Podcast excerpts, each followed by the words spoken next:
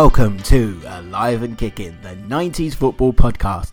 The podcast is more 90s than Kevin McCallister battling the wet bandits at Christmas. I bloody love Home Alone. And Home Alone 2, Lost in New York. Great films. My name's Ash Rose, your host and guide on this, the original 1990s football podcast, and it's a ho, ho, bloody ho, because it's nearly Christmas. Yes, we are five days, yes, what's the date today? 20th, I'm recording this on. Five days from Christmas, and anyone who follows me on my personal account at Ash Rose UK on Twitter or Instagram will know I'm a bit of a Christmas fiend. Yes, it is my favourite time of year, the most wonderful time of the year that wasn't quite in tune, but you know what I mean. Yes, Christmas. I'm a, I love Christmas. I absolutely love every single thing about it. I've got stupid amount of jumpers, um, every, decorations. I mean, if my wife would let me, my house would look like something from National Lampoon's Christmas Vacation, my favourite Christmas film. But it, it's classy, but there's still a lot of Christmas crap in my house at the moment, which my one year old is loving as well. She seems to be pulling them all off the tree and are finding cards in the washing machine and things like that. But yeah, all very Christmassy, and why not? Because it's the perfect time of year and the perfect time for us to do a Christmas themed podcast version of AK90s. More on that to come in a second. Uh, thank you to everyone who downloaded last episode, which we went a little bit, I want to say off piste. We can never really go off piste on here because it's all about 1990s football. But we delved into the world of social media uh, and met the guys behind 90s football and crap 90s football and the success that those guys have had on those accounts. Really interesting to hear not only how and why they came up with those concepts, but where it's led them and the funny kind of stories they had behind each. So thank you to Paddy and to James. James Richardson, what a 90s name as well. Brilliant. I'm trying to get the actual James Richardson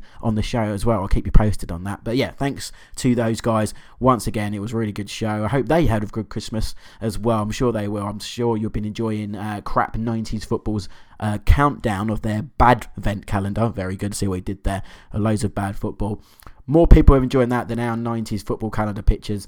Not really love on the social media for them. Maybe we'll think rethink our uh, output at Christmas next year because I don't think you've many of people have kind of maybe got bored of the, what we do at Christmas on the Twitter feed. So I'm going to look at a lot of these social media outputs in 2018 because if anything, Paddy and James have taught me that there is an audience out there on social media that loves 90s football and we want to get involved with them, get them on the show, get them involved in the show, and get them listening to the show like you guys. So I'm going to be more kind of I don't know what the word is actually, more savvy, I suppose, when it comes to social media in 2018. Um, on today's show, though, yes, it's a Christmas theme, and I have to give credit to Sid Lambert, who is one of our guests today, um, who came up with the idea because.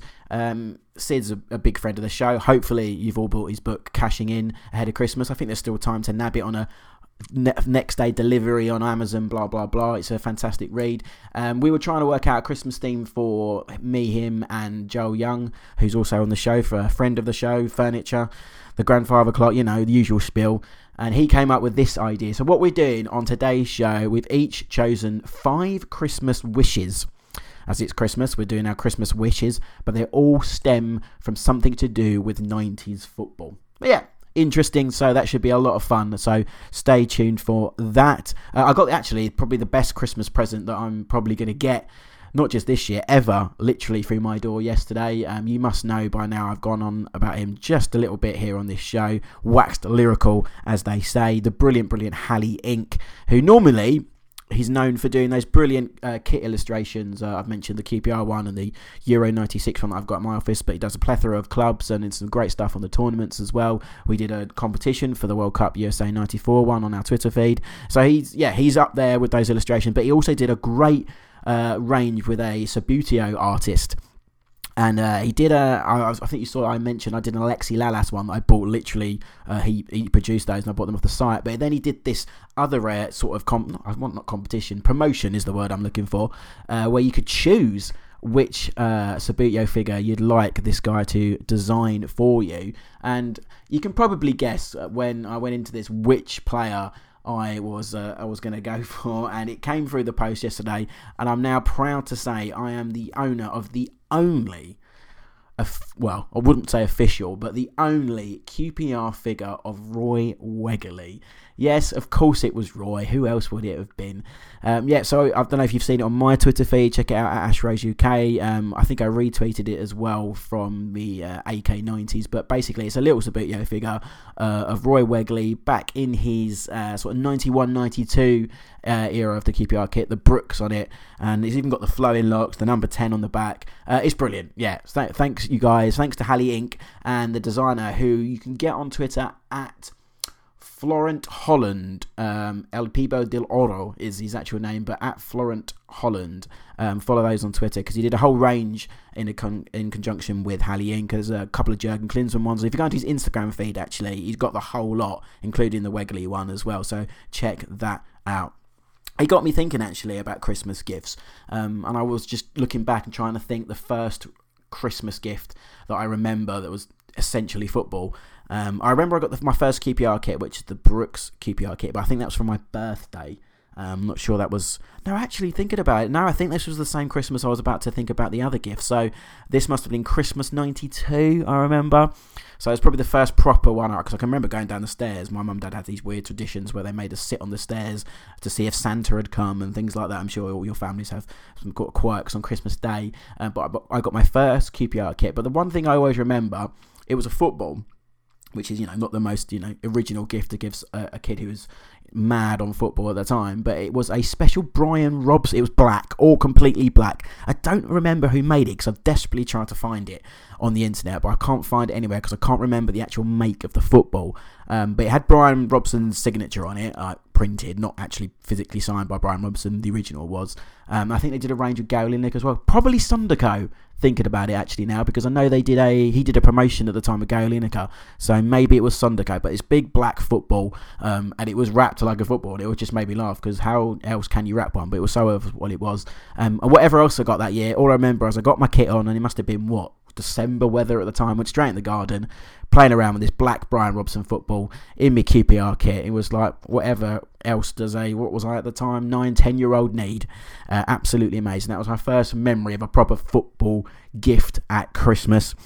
I also remember getting a match of the day alarm clock as well. Can't remember what Christmas this was, um, but I still own it. It still sits on the top of my uh, one of my uh, shelving units in my office. But at the time, it was my alarm to get me up for my paper round and school and everything. But it was the match of the day theme tune. So for a while, I bloody hated the match of the day theme tune because it was the sound of me getting up for the morning. Um, I've turned the actual alarm of it now. Um, it's in the book actually. I think it's one of those unique kind of niche. Uh, products from uh, the 90s that I don't know many people own, but yeah, the match of the day alarm clock. It was definitely in the uh, the Argos catalogue for sure. Let us know though um, if you get anything 90s related in your uh, presents or your stocking fillers this year, or indeed you've got some classic pictures of you at Christmas with some 90s gifts. It'd be great to see.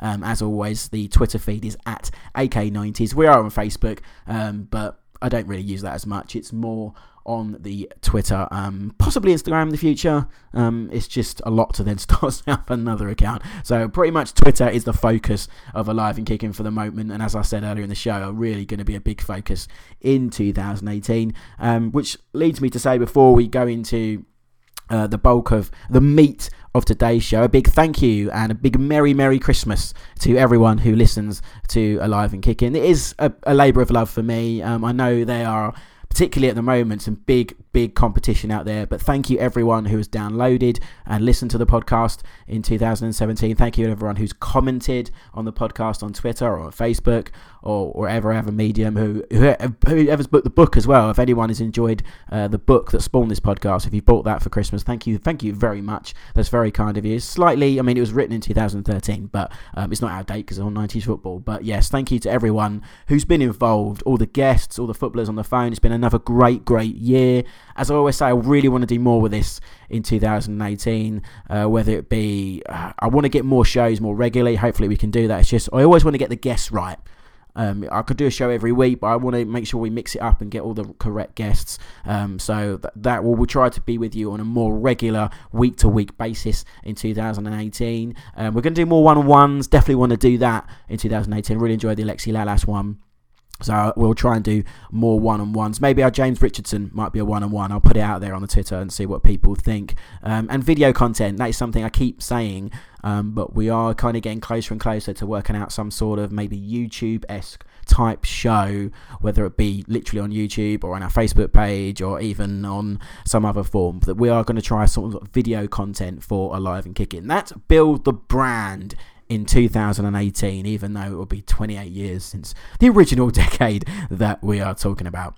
But let's get to the last show of 2017. Before all that, first, we're going all Christmassy, the most wonderful time of the year, with Joe Young and Sid Lambert, as well as today's guest. I mentioned Alexi Lalas a moment ago. This is a former teammate of his from USA 94. He played in England with Sheffield Wednesday, Derby, West Ham, and then even a little spell at Nottingham Forest that people don't remember. He's the first American to score in a cup final, the first American to play in the Premier League as well. My guest on today's show is John Harkes. Very good interview with John. So sit back, time to get festive. Yeah, I said last time, get your eggnog or your snowball. Does anyone else drink Snowball? I, I always have Snowball at Christmas, and it seems to be a dying art. Something my dad passed down to me when I was younger, and I always have it. I only have it at Christmas as well, but yeah. Uh, is it Lemonade and Advocaat? Something like that. It's bloody lovely though. So if you've got your snowball, sit down, listen to Alive and Kicking for the final time in 2017 as we get very festive with our Christmas wishes. Ho ho ho! Merry Christmas!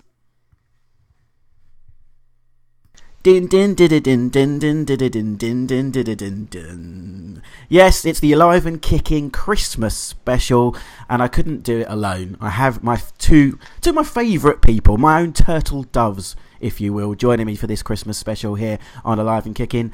Firstly, he is a social media mogul for everything in the TV world, and not only is he a Borough fan, not only is he the grandfather clock of AK90s, but his name fits perfectly into a Christmas song. Joel, Joel. You know what? You're the first one to do it this year. Ah, uh, yeah. I thought you're the first one then. to do it this year. Yeah. I really thought you might say ever. I thought I was going to be on something. No, oh, no, no, no. Oh, mate, that's been a staple since about 1979. That that's one. I, like, you, yeah. Wish you, it, you, I'd live on that. I'd eat out of that every day if that if my name. No, people, the people, you're the first one to sing it this year, so I, will have to. If I was wearing a hat, I would tip it to you. Thank you very much. And joining him, I, I, we're like three wise men on this episode. He is author of the brilliant book. There's still time to get it, I think, if you are on a sort of last minute next day delivery service on Amazon or whatever their prime thing is called. Cashing In is the book. Sid Lambert is the man. He he's his name doesn't fit into a Christmas song, but he has all of a sudden become the king of the Twitter quip. Mr. Sid Lambert, how you doing? I'm doing very well, mate. Uh, I've been looking forward to this. I like a bit of festive football. Oh yeah, me too. But before we get to that, I mean, I mentioned that there. You this week on Twitter, you've become, you've almost gone viral with your hilarity.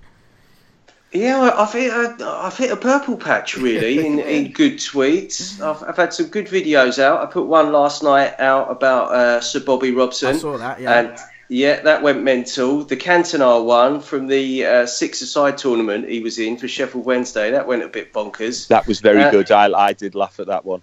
Thank you very much. Although I was actually quite pleased with the one I put out about Tommy Gravesen this afternoon. That's a, Did anyone see that? That's a storming picture that you found there.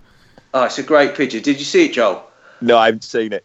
It's, oh, uh, mate, it's Tommy Gravesen with hair, and I said he looks like the third brother of Bros, who did uh, did time for burglary in his teens. he is the forgotten member, isn't he? It's a uh, yeah. Uh, you wouldn't mess. With. I should him. go and have a look. Yeah, I, like, you... I like the pictures of, of Conte when he's losing his hair, and then it miraculously reappeared again. Conte always reminds me of that little elf gremlin thing from the labyrinth. I'll give you that. Yeah. Yeah.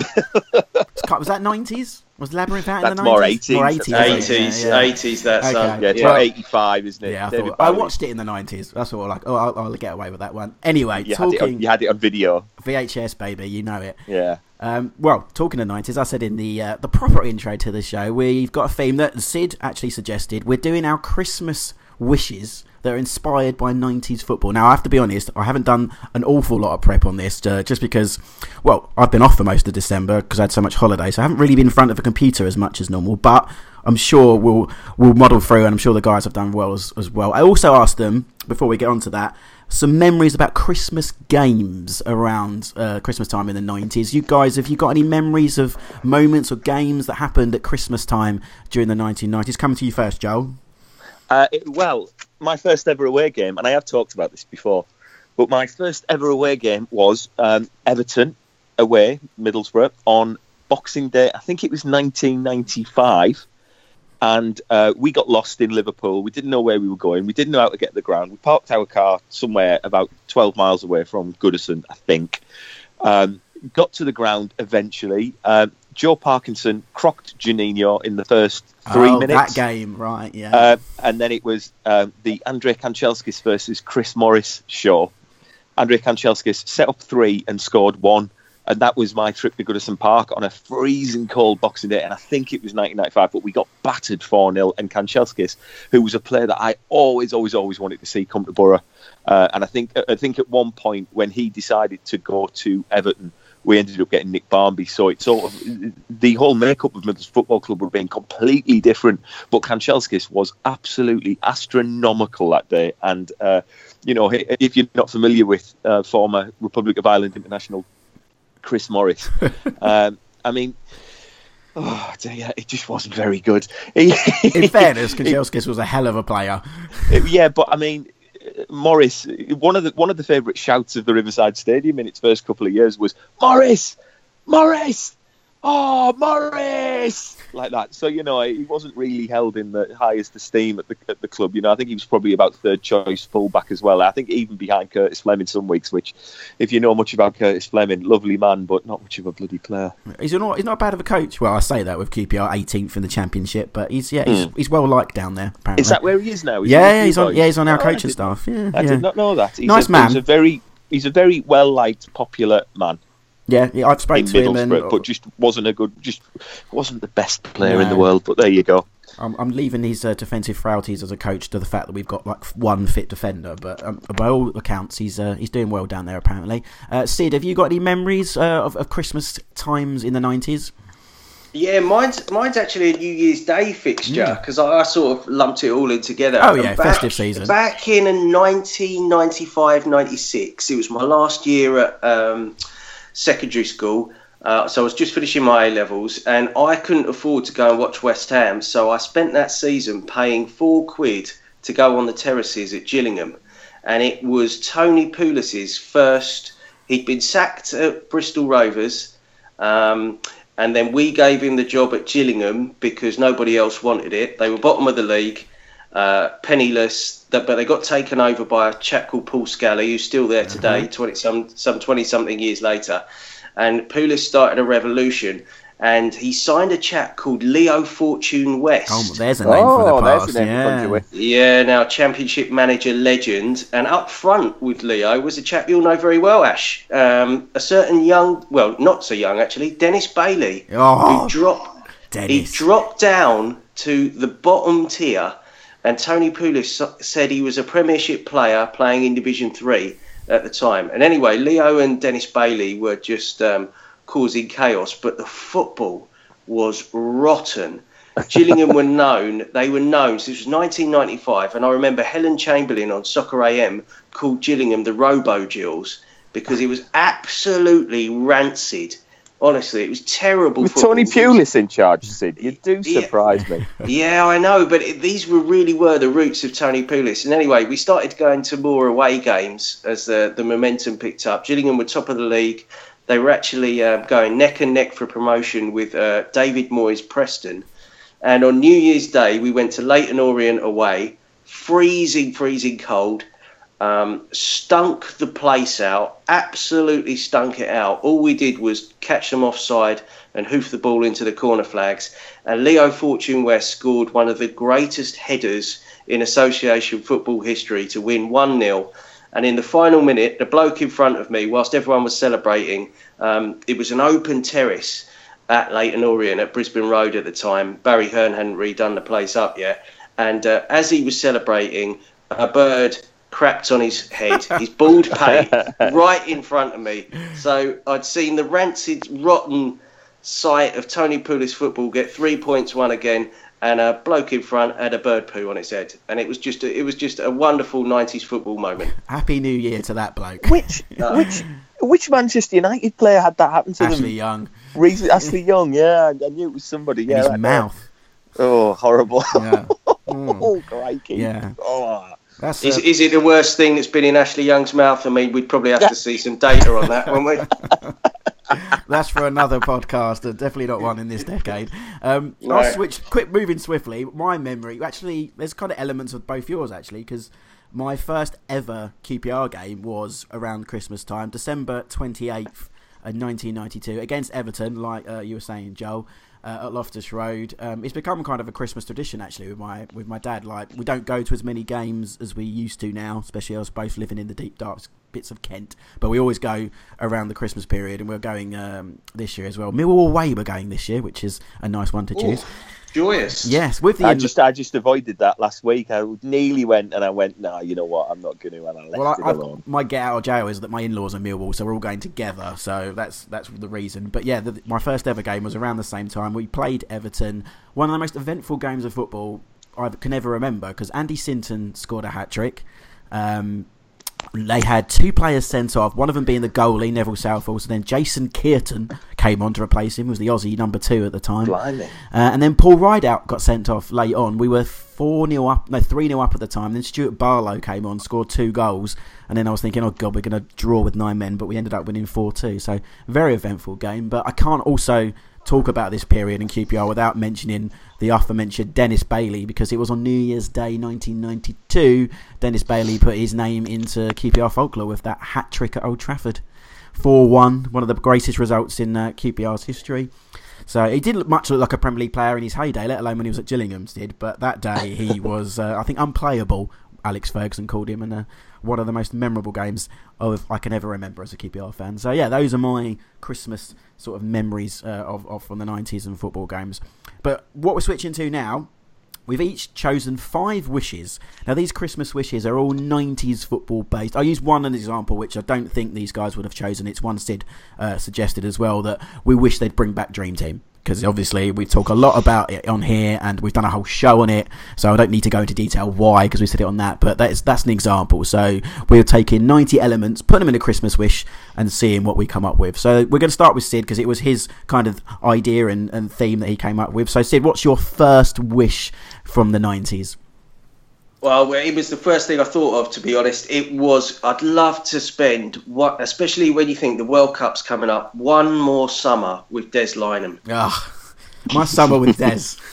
Oh, I mean, because all I remember really, um, when you think about the excitement of a, a big tournament coming up, and obviously it was the you were going to get to see all these fantastic players. You were going to do your sticker book. You know, there was all the um, the fun and games over who was going to get selected and who was in the draw and everything. But there was nothing quite like sitting down for that first BBC game and Des Lynam welcoming you to you know to the World Cup officially. He was and will be, I think, forever the greatest broadcaster that probably ever lived. Uh, smooth as chocolate, absolutely unflappable, um, and just there was there was a wit and a charm about him that I think has probably gone missing really in, in sort of football punditry and broadcasting these days. I sometimes feel that when you're when you're watching football, there's a almost an element of smugness or that Oh, we yeah. know something we know something that you don't or we know more than you and it, it was never like that with Des he was he was there was an element of entertainment um, and he just made everything he was just so smooth and silky it was just brilliant telly and Des was an integral part of that and um, my greatest memory really of Des is when he read uh, If by Rudyard Rudyard Kipling Kipling. Oh yeah. yeah, at, at the end of the 1998 World Cup, and they released it on CD. They released it on CD. You could actually buy Des Lynam reading Rudyard Kipling's If on CD. Now, no one's doing that with Jake Humphrey, are they? Oh, poor Jake. Jake's not. The when thing he- I go on, Sorry, Joe. go on. No, go on, Joe. I was going to say the thing, you you know, you talk about the smoothness. It's funny that you mentioned the '98 World Cup 'cause I think we played Tunisia in the first game, Yeah. and that was on BBC One. And Lynam's opening gambit was, uh, "Hello, welcome to the game, England versus Tunisia. shouldn't you all be at work? Because it was a quarter past two kickoff Yeah, or something I- really random. I called in Yeah, sick. should- yeah, shouldn't you all? Shouldn't you all be at work? I hope you're not still working for those people, Ash. Uh, no, I was at school, in sick to school. So yeah, Oh, did then- you? Yes. Well, although I think they showed it in our gym in the end, which was nice of them. But I, I wanted to watch it at home with my dad. I didn't watch it with people like who didn't know anything about football and pretended to support Man United when they supported Charlton when they did back in them days. But um, I'm with you, Sid. I mean, I know your profile picture on your Twitter profile is Des, isn't it? So that shows your your love for the man. And I, I look at Gary Lineker and I I just don't get it. I you know I think he's a, I don't think he's a very good presenter whatsoever. When you, especially when you see him on those um, like sports personality of the year or those award shows, he always comes across really awkward. Imagine Des doing one of those. He just as you say, smooth as silk. Um, he's yeah, he was just a man, wasn't he? He was he was amazing, and there was another great moment. I did share it on my Twitter feed, which was the night that Woking knocked West Brom out of the FA Cup. I think it was ninety one or ninety two. And a chap called Tim Buzaglo scored a hat trick. Does anyone remember that? Oh yeah, I, I Yeah, remember it yeah. because uh, oh, my friend Paddy, you you guys know, who's been on the show a few times, always said we always talk about that. And I think Buzaglo was a Chelsea fan, and he was interviewed in their program the week after, and that always sticks in my mind for some reason. But yeah, carry on. Ah, well, well um, he went on match of the day that night. They whisked him away from the Midlands, got him to the studio down in Shepherd's Bush, and he was there in the studio for match of the day. And Des is just, and Buzaglo's absolutely shaking with nerves. He's not blessed with a great deal of confidence and social skills, and you can see he's all over the place, shaking like a leaf. Des coaxes him through about two minutes of this awkward interview, and uh, and then he just says right at the end, and that's it from us here. Say goodnight, Tim. And Tim just said, good night. and it was and it, it was just it was just magical. It was and, and that's what Des was. He made you he made you as a viewer feel absolutely comfortable. Um, you you enjoyed the product that much more. I personally don't. I mean, I'm not like you, Ash. I quite I quite enjoy Gary Lineker, but he's just not in that same league, and it's probably unfair to even put him anywhere close to that same league because Des was almost and remains to this day almost unassailable. So if I could get one more summer, if they could get you know him in Russia or you know just reminiscing about World Cups gone by, I would love it. What is he doing now? Has he just retired? I He's just retired, yeah. It's a He's- shame. Well, I mean, he's about 83. yeah, isn't he? I know, but he's probably still cooler than most. His autobiography is a very charming, very sweet read that is just. Uh, Just lots of stories of his childhood growing up in Ireland, and then because people don't realise he's Irish, which which kind of shocked me as well when I found that out. Um, but uh, obviously, with the name Lynam, I should have realised he was Irish. But there you go. Um, Well, he's probably more Irish than Andy Townsend was. Or yeah, or Tony Cascarino. Yeah. uh, Ice Cream Man, as famously called by Jack Sharp. Um, but yeah, Desmond Lynam's book is just really wonderful, and, and it's got some really funny, dry stories in it. There's the one where somebody comes in and uh, tries to teach him how to pronounce the name Bjorn Borg, which is quite funny, and it's, it's obscene. So I'll leave that to uh, people to go and have a look at it. And there's also his story about when he went and met Katie Price. And he said, "Do I call you Katie or do I call you Jordan?" And she goes, "Call me Katie Des." Who went, "Jordan's the brand," which I Oh, just thought dear. was Well, Des should have been had his own brand, shouldn't he? Because Des Lynam should have been a definite, definite brand. I always remember him breaking the news about Alan Shearer during the Olympics. That always sticks in my mind for some reason. He, had, he said, "We have to stop proceedings. Uh, there's been a more important story, or something like that." Because he was always the football man, wasn't he? yeah. And I think We had the same thing with uh, I've I've talk, told this before, but the same thing with Ravanelli. When we signed Ravanelli, it was in the middle of Wimbledon, and, and they broke into whatever game it was, and just and I don't know why I was watching tennis, but there you go. But uh, Des came on and went, "Oh, got some uh, rather important news from Middlesbrough Football Club." He says they've signed uh, European Cup winning striker Fabrizio Ravanelli for seven and a half million pounds from Juventus. Fabrizio Ravanelli, you'll know the striker with the grey hair. There's nothing wrong with that. Ah, perfect, perfect. Well, let's end that on there because you won't get better than that. Good old Des. Joe, let's get your first '90s Christmas wish. Well, I'm going to go. If we're going to go with television first, um, I would like a good sports quiz, sort of before something like Question of Sport before it tumbled into the smug pit that it is now. Or actually, what I'd like to see brought back is Sporting triangles. Oh my god, to there's a name from that I haven't heard for years. Sporting Triangles was the was ITV's knockoff ripper attempt at uh, a question of sport. It was so bizarre. There's two episodes of it up on YouTube that I went to go and watch. Uh, team captains Jimmy Greaves, uh, Tessa Sanderson, or Emlyn Hughes, who they'd stolen, uh, and Andy Gray's on it as well. Andy Gray is one of the team captains, and it's Nick Owen presents it. Who, if you're not familiar with Nick Owen, uh, total partridge. I mean, just one of those. the- They're all wearing. Yeah. Well, I mean, he's a, he's, isn't he chairman of Luton Town? Yeah, I think he was, some, he was something on the board at one point. I don't know if he's yeah, I still think doing he's it. chairman or something. But it's so. I mean, it started in the eighties, but it just snuck into the nineties. So that's why I, I'm sneaking in. It's just terrible. Uh, they're all wearing matching sweaters with a Sporting Triangle logos on it, but each each in their separate colours representing their team. But uh, Nick Owen, of course, is wearing red because he must be feeling primary. Like what a. It's a really terrible dice. The clues are really convoluted. It's sort of like home, uh, you know, like the home and away round in question of sport Mhm. it's like that for the whole game. It's just really there's one board, one counter that people go around and answer questions on, and if you go and watch it, it's kind of baffling but transfixing at the same time. so yeah, I, I- I wrote the rules down. Each team had their colour matched to a specialist subject. One point for your own subject. Two if you landed on someone else's colour. And if you landed on a white, that was all sports. The executive producer was Gary Newbon, by the way. oh. Really? Yeah. There's another 90s name. Oh, okay. who does turn up on Sky doing those Dizzy Your Lives things with Yeah. sort of various, uh, you know, various sort of people. But yeah, very, very, very strange program. Obviously, Jimmy Greaves is there playing the bumbling TV fool, which he had done for sort of ten years on TVAM. When they when TVAM got Jimmy Greaves in to do the TV reviews, which was really peculiar, and Andy Gray is so fiercely competitive. Like he, he actually visibly winces in a couple of the when he gets questions wrong. You see, like it really wounds his masculine pride. So I'd kind of like to see that brought back with, uh, you know, without the sort of middle class smugness of the question of sport, really, which I, I find an unbearable program. Question of Sport was kind of sort of geared that it's tried to be like they think it's all over, but not quite quite the message, have they? It's kind of if, like you say, smug posh people try to do a quiz comedy show, and that's what it comes across now, and it's yeah, it's it's not what Like it used party, to be. question sport's like a party you're not invited to. Yeah, yeah, especially with Tuffers, I, I, he does nothing Oh. for me. Definitely Oh, not.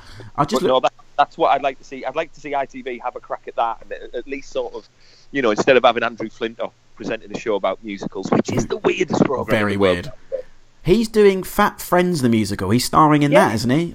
Bizarre. Yeah, he's starring in that. Yeah, very. He's a very nice man, though. Very bizarre. They did a computer game of Sporting Triangles. I've just read. Yes, uh, and it got one of the lowest ranks of all time ever in the history of your Sinclair or something. Yeah, forty-eight percent apparently. Absolutely, yeah. uh, Honestly, it's a wretched program, but there's something quite interesting and compelling about it, you know. And, and I think there's one with Frank Bruno up online as well. It's kind of Right. worth a watch because obviously Frank Bruno's playing his, uh, you know, his, his the caricature that he sort of later became, you know. But it's it there's just something really wincy and partridgey about it. And, and seeing as Alan Partridge is coming back for Christmas, we might as well have sporting triangles. I know what you mean, Harry. Well, since we're on television, um, I'll continue the trend then, because kind of, sort of, we've got Des Lynam back for one summer. Then on the commentary desk, my wish is I want Barry Davies back commentating on football. Now, I'm, I, you know, today's commentators they're all very, you know, good and slick and stuff, but for me, not enough of them carry the emotion and sort of the journey that take you on the roller coaster ride through their voice like Barry Davies is. I always thought he was better than John Motson. I love Tony Yeah. Tony Gubba as well. Got a lot of time for Tony Gubba. But to hear Barry Davies, I don't think he- they're bringing it back this year. Do the jump or whatever that horrid Channel Four um, reality show is. It just pains me because I just rather hear his tones on football. Because I, I think Euro '96 is the one that stands out in people's minds the most. He was commentator for the England Germany uh, semi final when Gareth Southgate missed that penalty. He didn't just you know say he missed or portrayed the the game as an unbiased commentator. He's an Englishman. He's a, he's a fan of the sport. He's a fan of the team, and he just shouted, "Oh no!"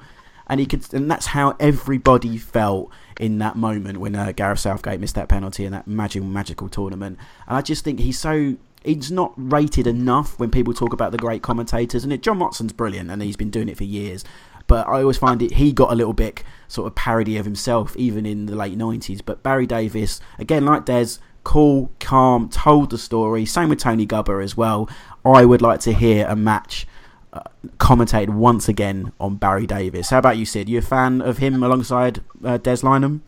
Yeah, I, I thought uh, Barry what what he brought to the table was um, he he could add a certain level almost of poetry Yeah. to a game's commentary. I mean, Motson was pure enthusiasm and statistics and trivia, and his you know his preparation for a match was outstanding and almost you know maniacal by all accounts. He he did feverish notes and uh, made references throughout, and he um, and I think Motty filled a lot of space. Whereas what Barry Davies used to do was he just let the game play out. I think he chose his moments to commentate uh, a little bit more wisely, and when he did, he always just seemed to have a bit of a killer line for a killer moment. Um, so I completely agree. There was a, there was a certain ebb and flow to a Barry Davies commentary, mm. and to hear him on Channel Four talking about some tit off Towie jumping off a you know, jumping off a bridge or something, no, absolutely sacrilegious, So painful. disgraceful, I disgraceful. mean, he was still he was still doing Wimbledon, wasn't he, until a couple of years ago? Yeah, was I think he did the odd game until up to a couple of years ago. But yeah, I mean it's like Andrew Castle and other people now. But yeah, and even then, I mean tennis commentary is a whole different sort of because you don't talk, do you, for most of it during the game? It's in between, so it's a much easier, I suppose, much more straightforward way to commentate on stuff. Unless you're on the radio, listening to tennis on the radio is one of the most bizarre things I've ever done because it's so hard to listen to. But um, yeah, Barry Davies for me, uh, best. Com- And also, Barry Davies sampled in uh, the 1990s dance record. I can't remember who to buy, but it's it's called Ooh Ah Cantona, and it's the big Man United. It's, it's a right, yeah. dance tune, and it's it's Barry Davies sampled in it. Uh, it's Cantona looking for the early run. Here he is, lovely goal, lovely Oh. goal. So it should be as well because he's he was the king. I've got a friend of the show, Matt Davis, who does the uh, Gorilla Position podcast with me. He's a commentator for Chelsea TV, and that's his hero, and I, I appreciate. And I think for someone who's in the field, it says all, it says it all that Barry Davies is the one. But also special shout again to Tony Gubba, who I thought was brilliant. I think that's nostalgia as well, turning on Match of the Day and hearing those two commentate on the games back in that era that they just really just take me back to that precious precious time right we're back round the circle again then um sid second time round second wish for you this christmas Yeah, I'm going to take it back to pitch level, and I would love to see the return of the true football hard man because Ah, it is. well we did a uh, show on it didn't we We did an entire show on it. It was great. I think we came to the con- consensus that Roy Keane was the archetypal uh, 90s football hard man. But that that role, that position within a team has obviously just disappeared over the past 20 something years. Um, and now, you know, players are far more athletic, they're far quicker, they're more agile. They're, you know, they're tremendous physical specimens, and it, you know, it, it's not really a contact sport like it used to be. Um, but I just used to love those hatchet men in midfield who perhaps weren't the most gifted players, but in terms of personality and just sheer aggression, they carved out a niche for themselves in, in big football clubs. So I just, I mean, obviously for me as a West Ham fan, Julian Dicks, um, it was, you know, he remains a folk hero because of his aggression and his will to win. Uh, Vinnie Jones, even though he became a parody of himself after the football soccer's hard man uh, video, still, as I said, I, he still holds a place dear in my heart. Roy Keane. Well, you put it. You put Vinnie Jones in your underrated eleven. he did I know. did. The I second- did. second yeah, time in a row. absolutely. Absolutely. I, I mean, I just think, I, I genuinely believe that Vinnie Jones uh, deserves a special place in any 90s football, um, you know, review because he is, he's just so fundamental, if you like, to, to what that era was all about. He was, uh, he was brash, he was a character, really did he have any business being a top class footballer? Absolutely not. But um, he was so aggressive. He was. Uh, I I loved the Crazy Gang, even though they rolled us over nearly every time we played them. But I mean, there's other players as well. I mean, um, I was thinking about Rino Gattuso at Rangers. I mean, an absolute madman, absolutely batshit crazy, Re- Rino Gattuso. Um, but what a he was just uh, mesmeric viewing. I mean, when he lost his rag on a football pitch, you couldn't take your eyes off it. Those old firm derbies were brilliant. it was like a game of rugby when Rino Gattuso was involved in clashing with anyone and everyone. And I just miss that. I miss the the blood and thunder, the guts and the glory that those type of players brought. Um, I think on our football hard men, uh, 90s football hard men podcast, we said the closest, or at least in my opinion, that we've had in recent years was Nigel De Jong. Um, Yes. And then, and but then since De Jong's gone, I don't, I, I couldn't even tell you who would even get close to those kind of guys for having that physical presence on a football pitch, um, trying to balance their lack of talent with, um, you know, with their physical traits. Um, so, yeah, if I could get those guys back, I'd have them in a heartbeat. I, I'm trying to think of somebody. I mean, Scott Brown at Celtic would like to think he's that role, but I don't think he is. And I'm, I, my Celtic friends wouldn't even say he was. But I suppose it's something because of the nature of the way the game's changed. There just isn't that type of player, and I think it misses it. Not so much even for the, the blood and the thunder, but from the leadership point of view. Uh, For instance, the QPR team at the moment could bloody well do with somebody in the middle of the park grabbing the game by the scruff of the neck because that that sort of role doesn't exist anymore. Who was Joe? Who was the Borough hard man of the of the year? And Nigel I'm trying to think, really. I mean, I can't ever remember. Phil Stamp. Oh, Stampy was in and out of the team. Jamie Pollock at one point, I suppose, but he had a bit. He had a bit of skill as well when he wanted to. You know, I mean, I mean, obviously we got Paul Ince later on, um, and he, you know, and I know that there's other views on Paul Ince, but uh, yeah, he came in. Then we seem to just have sort of. Um, I'm trying to think who else. That that would be who I would say. Sort of those three. We we sort of, especially in the Robson time, we didn't really have that kind of uh, play really. But certainly, certainly Ince, maybe a bit of Stampy, maybe a bit of Jamie Pollock. I would say.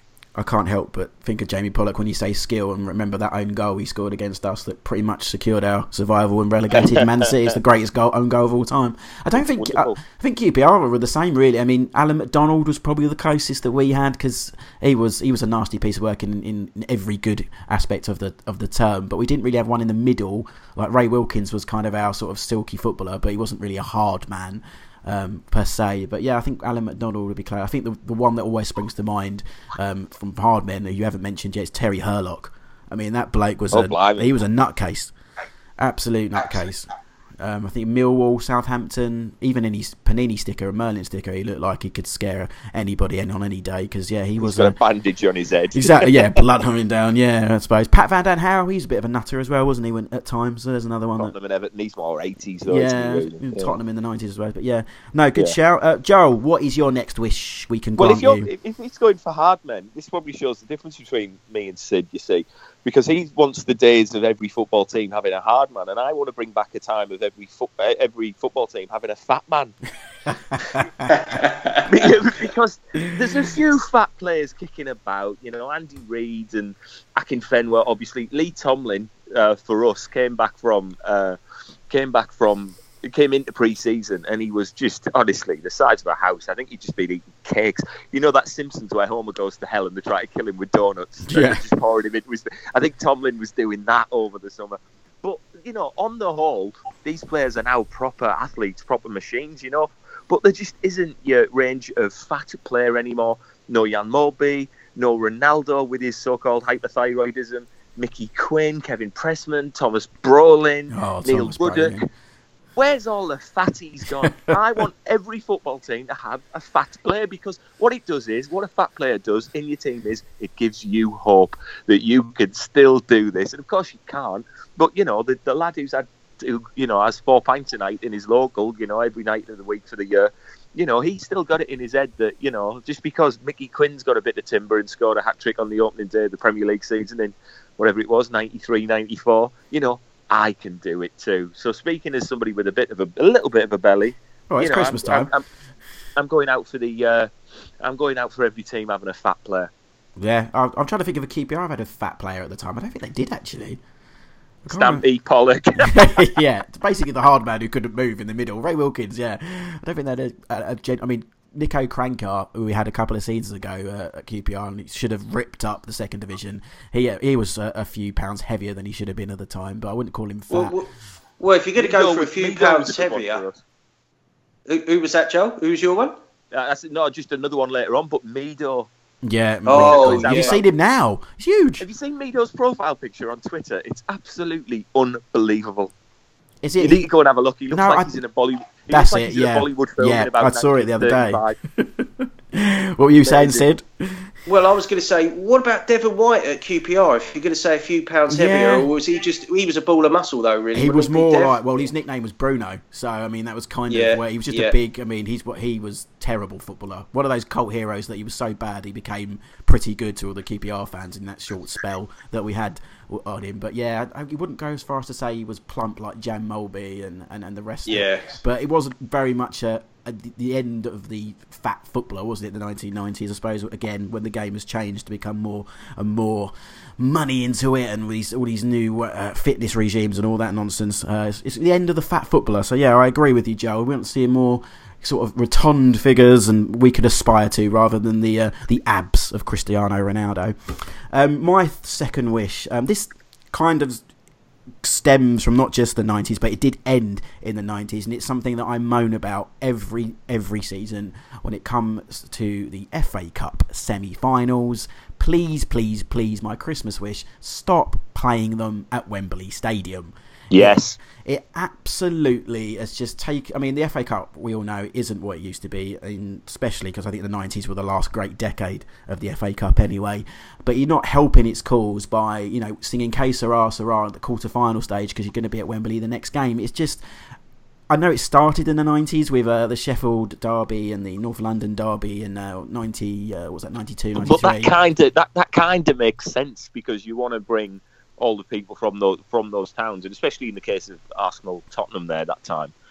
But I um, I went to um, England Holland at Wembley, and we got uh, we got a nice freebie from through the FA, and I, I actually brought this up with this guy from the FA who we were talking to, and I said like, can we please get them sent out to Villa Park or Old Trafford or whatever, you know?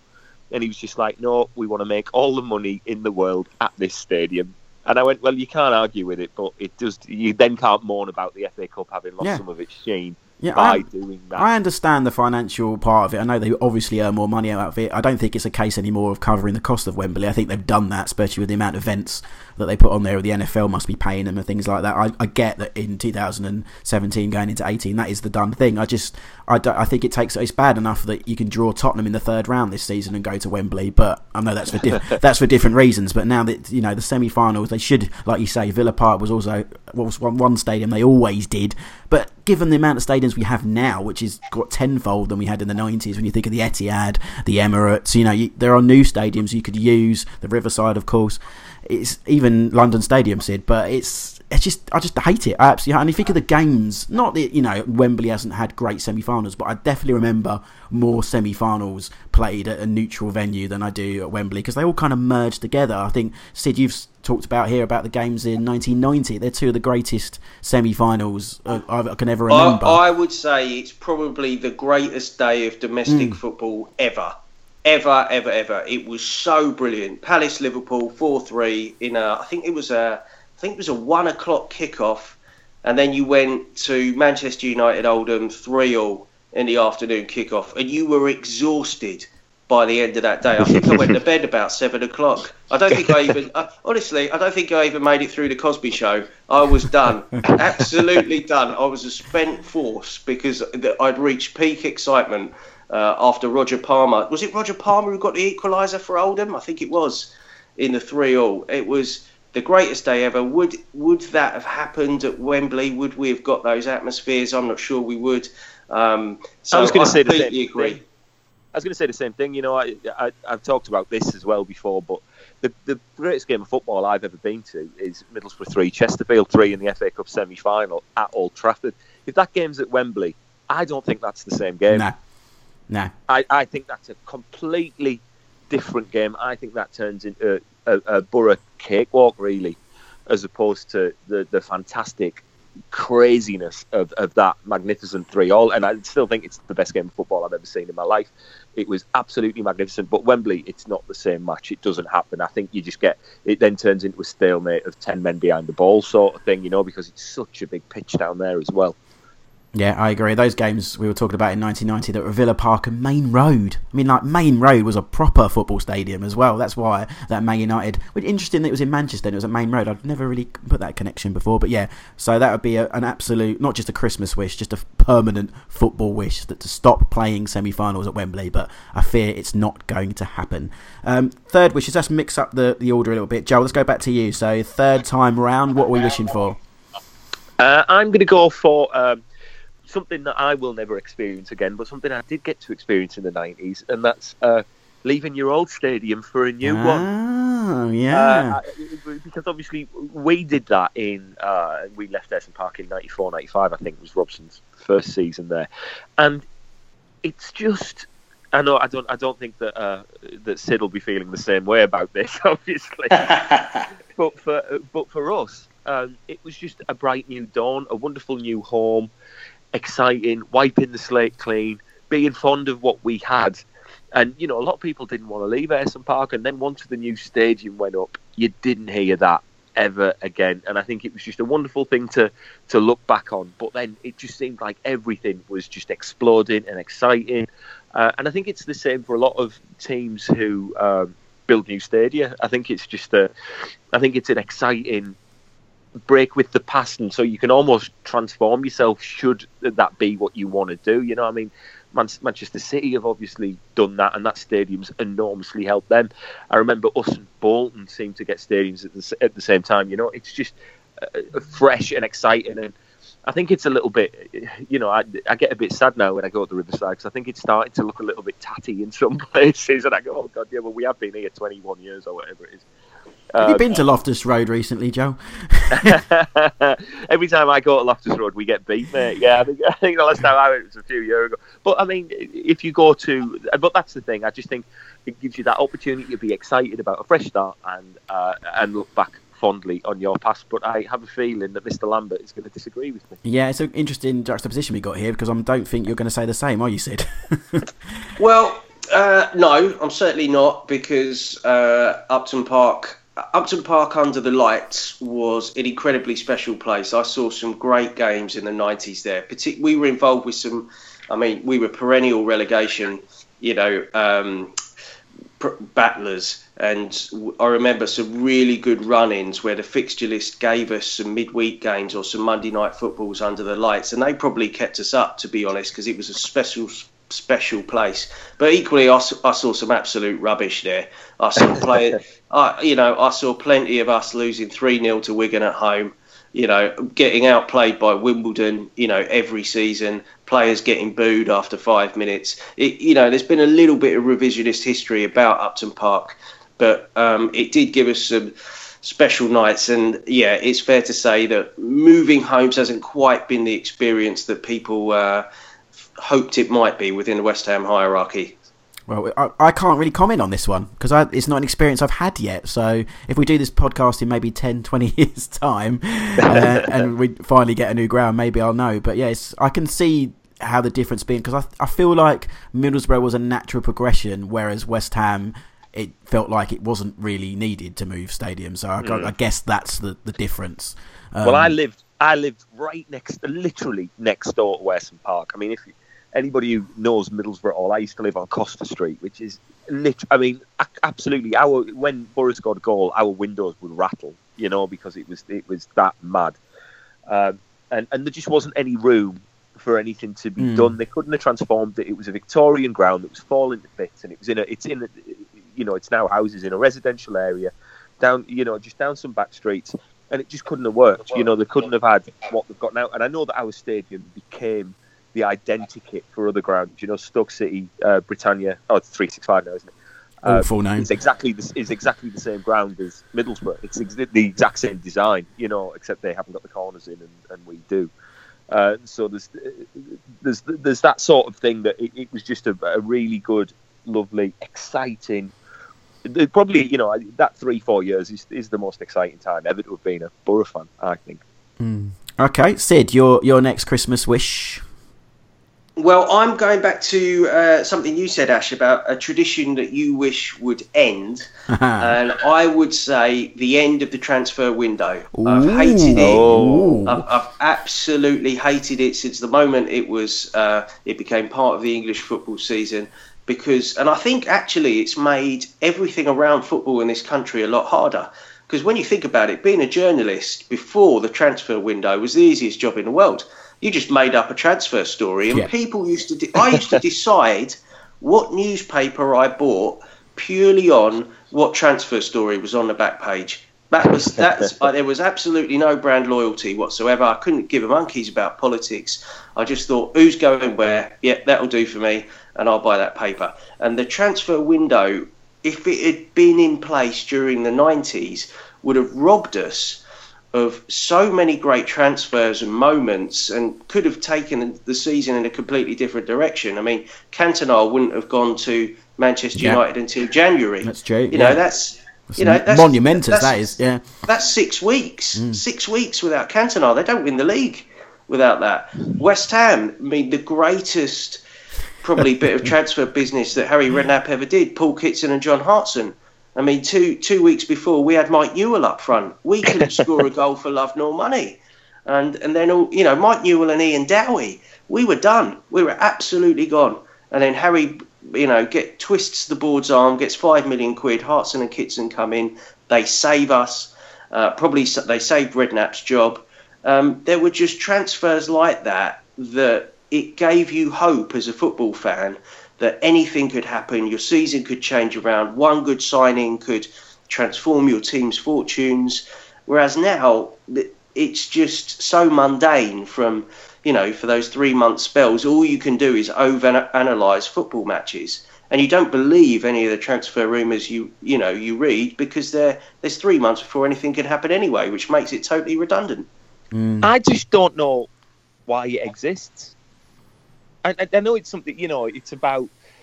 I, I, just I, I can't get my head around why it actually exists. It's you know, it's we live in a world, you know, we live in a capitalist world. You know, why can't you go out and buy something when you want to go and buy it? You know, it's part and parcel of the game, and we've all been there when we've lost players who we didn't want to lose particularly.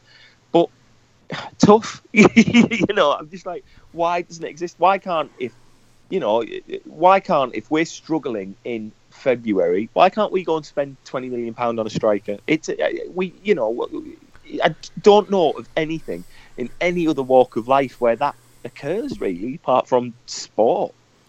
It's is when you put it like that and you really think about it, you do wonder why it originally was put in place. I mean, I guess now it stops Man City from just buying who they want when they want when they've got the money and all the big boys. I think originally they wanted to stop that so that the money sort of filters down at a slower pace and the, the smaller clubs get more money and because there's this period when they can all do trades. But I don't think it's ever really worked out like that anyway. People buy their players when they want to buy them and just sort it out in January. eh? So Well, look at the look at the situation with Diego Costa. yeah, exactly. They just put him on the sidelines until it was the right time that he could go. It's it, it, it's a you really would think that Diego Costa, he's got a shot at being the Bosman of this generation, hasn't he? Because he's uh, just got to sit there. He's Yeah. got to sit there. He can't move. He can't get another job. He can't get a pay rise. He's just trapped. Now, you know, which is not far off what John Bosman was. So, Yeah. you know, I, I don't think that Diego Costa's going to go to a courtroom anytime soon. But you're abs- it does feel like restraint of trade. I, I don't I, I don't get it. Football was way more exciting when you could pick up the paper, you know, and find out you were picking up Stan Collymore on a free transfer and he was back to his best. You know? so, no, no, not for me. Good night. God bless. No, thank you.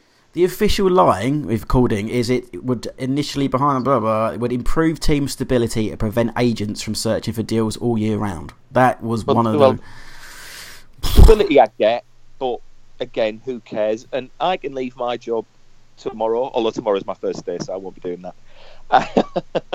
yeah. It's Um, it's but, restrictive you know, of trade, like you're saying. all we can all leave our jobs and go and get a job somewhere else should we wish. It just seems really restrictive and weird. Why should you have to sit and wait for three months or four months? and you know You know, what? why shouldn't you be allowed to go and buy a player if everybody wants to do the deal? It just seems so odd. I just don't know why it exists. I think as also I think we're all fed up with deadline day. I mean, I used to revel in it uh, I would say maybe five years ago, but it's it always ends up like a damp squib, and it's really not the day it used to be. And Sky go all out and all bells and whistles, and I think I've finally had enough of dead, especially the January one. It's always such a disappointment. I'm with you. It does give it does always give me an opportunity to tweet my picture of uh, what's he called? What's he called? Jim Jim White. Yeah. My, my picture of Jim White from the 1980s. Oh, of course. He looks like yeah. he looks like Paul Carr. So Yeah, I always every transfer deadline day I whip that one out. Uh, so you know, and if you if you haven't seen that, just go and look for Jim White, Paul Carr, and you'll see it. It's, it's quite a remarkable bit of stuff. Yeah, the Oracle. If you're talking about if you're talking about great transfer day pictures, though, not transfer day actually, but just transfer pictures. Another one we would have been robbed of because it took place in February '96. Tino Asprilla to Newcastle. He's the one I thought of when- when you said it. He came out in the snow, didn't he? he came out in the snow. He had that that sort of Del Boy coat on. He'd never seen snow before. You know, he couldn't quite understand what what was going on here. Um, but that that was such an exciting moment when Asprilla signed. Um, it's Not to- for us, it wasn't. He played the first game, didn't he? Yeah. yeah. We talked about no, Yeah. because he, he made his debut against Yeah. us. We were beating Newcastle one 0 and it, again it was Faustino Asprilla versus Chris Morris, and we lost two one. Who'd have thought? And, and he'd had a glass of red wine that day. Do you know that story? Oh no, go on. He, he was drinking red wine on the coach. Uh, he was down. He was down the front with uh, Kevin Keegan. Peter Beardsley came on. Didn't recognise him. Didn't know who he was. He was introduced to the team on the coach on the way to Borough. Oh, And um, was it was it was it at Borough or was it at it was at our place, yeah, yeah. it was, yeah, yeah, it yeah. yeah. Yeah, uh, he was introduced, and Keegan said, you know, uh, Pedro, because that's what he used to call Beardsley. This is this is Tino Asprilla. Uh, I'm thinking of sticking him on the bench today. And and Beardsley said to him, he's he's drinking red wine, Gaffer. And Keegan said, yeah, he's only had one. He'll be fine. and that's the, so he had a glass of red. And then got, got you know, what, he came on after 60 minutes and set up the winner, didn't he? Yeah, scored Noel set up both of them. Oh, fantastic. So anyway, we were th- winning. yeah. yeah. So there's there's more evidence, if needed, that the transfer window is madness. Mm-hmm. Actually, I'm changing my mind. I'd like I'd like it to stay in place. It also makes me think of a, another wish that I didn't think of, but I wish I had, is that, you know, characters and Mavericks and type players like Tino Asprilla and, and mad characters like George Campos and Paul Gascoigne and people like that. That is what this decade misses. That's my honourable You, you've mention. just nicked my next wish. well, we can go more detail. We'll do that in a minute then. Uh, let me All just. Right, go I'll, I'll rattle through my uh, my third one, and it's an obvious one for anyone who listens to this podcast most of the time. I'm going to talk about kits for a minute.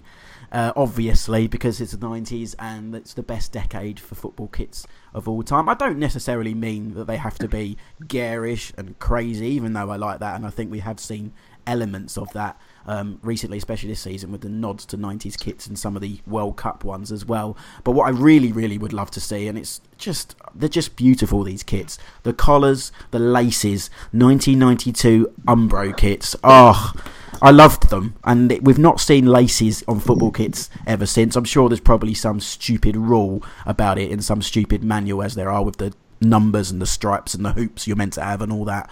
But I, it just it looks something like classy, but also very kind of retro at the same time. You talk about the Man United Newton Half Heaths, the Ipswich kit, that Villa kit with the pinstripes, all brilliant kits. I just wish kits were less templated, and I know.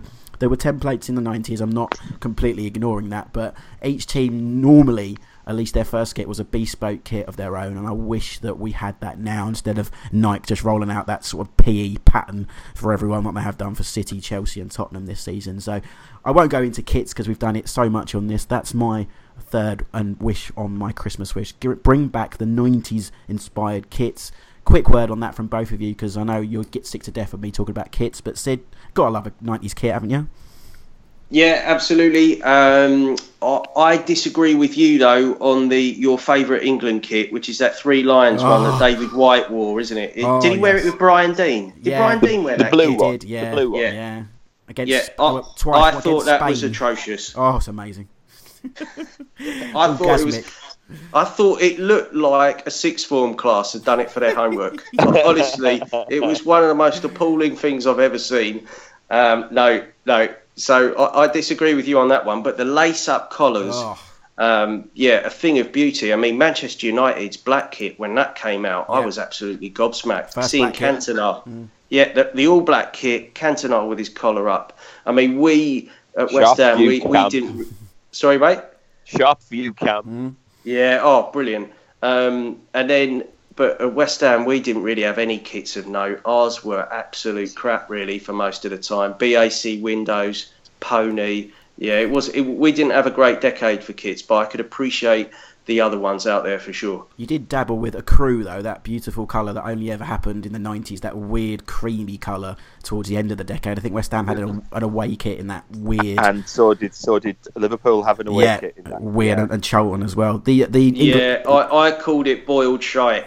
the England kit you mentioned, uh, it's, uh, John Devlin out the kit guy the- of True Colours, or I call the Oracle of Kits. He calls that the Cowardly Lion kit because he thinks the lions look like they're actually quite cowardly across that. But for me, best. Well, they sort of look like they're running away from something. Yeah, well, amazing kit. And those games you're talking about is the uh, s- a friendly against Spain, we lost 1 0, and I think we wore it against the Czech Republic as well. I only, only ever wore it twice, and in an England B game where Mark Hateley played as well. Joe, quick word on kits with you. I know what we're going to talk about the kit that you never wa- won in, but that is the best Borough kit of the decade, surely.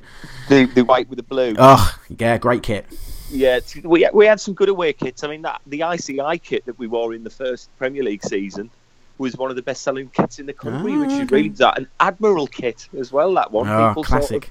quite tend to dig that one. But you, you know, collars, gr- grandad collars at Newcastle and lacy collars, Mm. and you know, this is not this experimentation now. No, not at all, not at all. But uh, we talk kits lots and lots on this podcast. So that's before we get into our final two wishes each. Uh, go to today's interview. Uh, we spoke to earlier in the week. He's the first American to play in the Premier League, only the second American to score in a cup final. His former Sheffield Wednesday, Derby, West Ham for a bid spell, and Nottingham Forest midfielder John Harkes speaking to me on Alive and Kicking. Joining me now on the line is uh, former Sheffield Wednesday uh, midfielder, later Derby, West Ham as well, and somebody who wore the greatest kit of all time at the 1994 World Cup, John Harkes. How are you doing, John?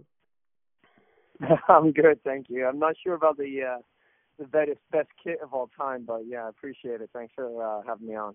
Oh, it's one of my favourites. We'll get to that though. Um, let's start at the very beginning though. Um, you landed in Sheffield in 1990. How does somebody who was born in New Jersey end up at Sheffield Wednesday in, in that sort of era? I think number one thing is desire, um, and and complete, you know, ignorance of uh, you know what I was trying to do. Uh, certainly, uh, you know, most players that want to get to the highest levels are, are very ambitious, and you know, for me, it was just uh, growing up first generation American, uh, Scottish family, Scottish background, and you know, being exposed to the game at such an early age. Um, you know, from 11 years old, 12 years old, seeing all the uh, the highlights of, of the best, you know, Liverpool sides in the 70s and 80s, and, and you know, Man United of the past, and so for me, it was like, wow, that's something that I aspire to do. Um, I didn't think it would ever come to realization, uh, but I think when you do uh, put yourself in a good position, uh, qualifying for the 1990 World Cup uh, for the first time in our country, uh, first time in 40 years getting back to the global stage, I think it was, uh, you know, that that couldn't have hurt, you know, and certainly in terms of exposure and uh, great connections through different people. Um, ended up at Sheffield Wednesday, and, and it wasn't an easy task. took me a while um, in terms of convincing them not just what type of player I am, but more about I think about the personality and character and spirit. Can you actually hack it there in the English leagues? Because it was difficult to break in as a first American. Mm, What was it? It was a bit of a culture shock. Obviously, back then it was a very different to what we see football now. There was a lot more. The culture was different. How was it for you as an American going into that sort of culture in, in England, in Sheffield, in that time?